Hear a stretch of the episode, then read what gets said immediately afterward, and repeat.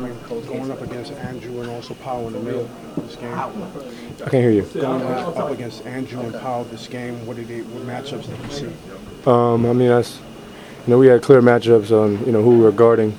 Um, and we were playing against two of the you know arguably well not not arguably the best you know big men in the game right now, and you know I just went in with a mindset to play my hardest, you know do the you know do the best I can, and you know follow our game plan and put a lot of effort. Also saying growing pains going into the league, what did you take out of this game going up against them? I mean, what I take out of every game, just learning, you know, getting better, and uh, you know, focusing on you know little things, learning, the, you know, all the great players' hab- uh, habits and technique, and just you know, trying to go and be a sponge and soak up every, you know, everything I can. This also next away game going, what do you think you're taking out of that into the next game to Dallas?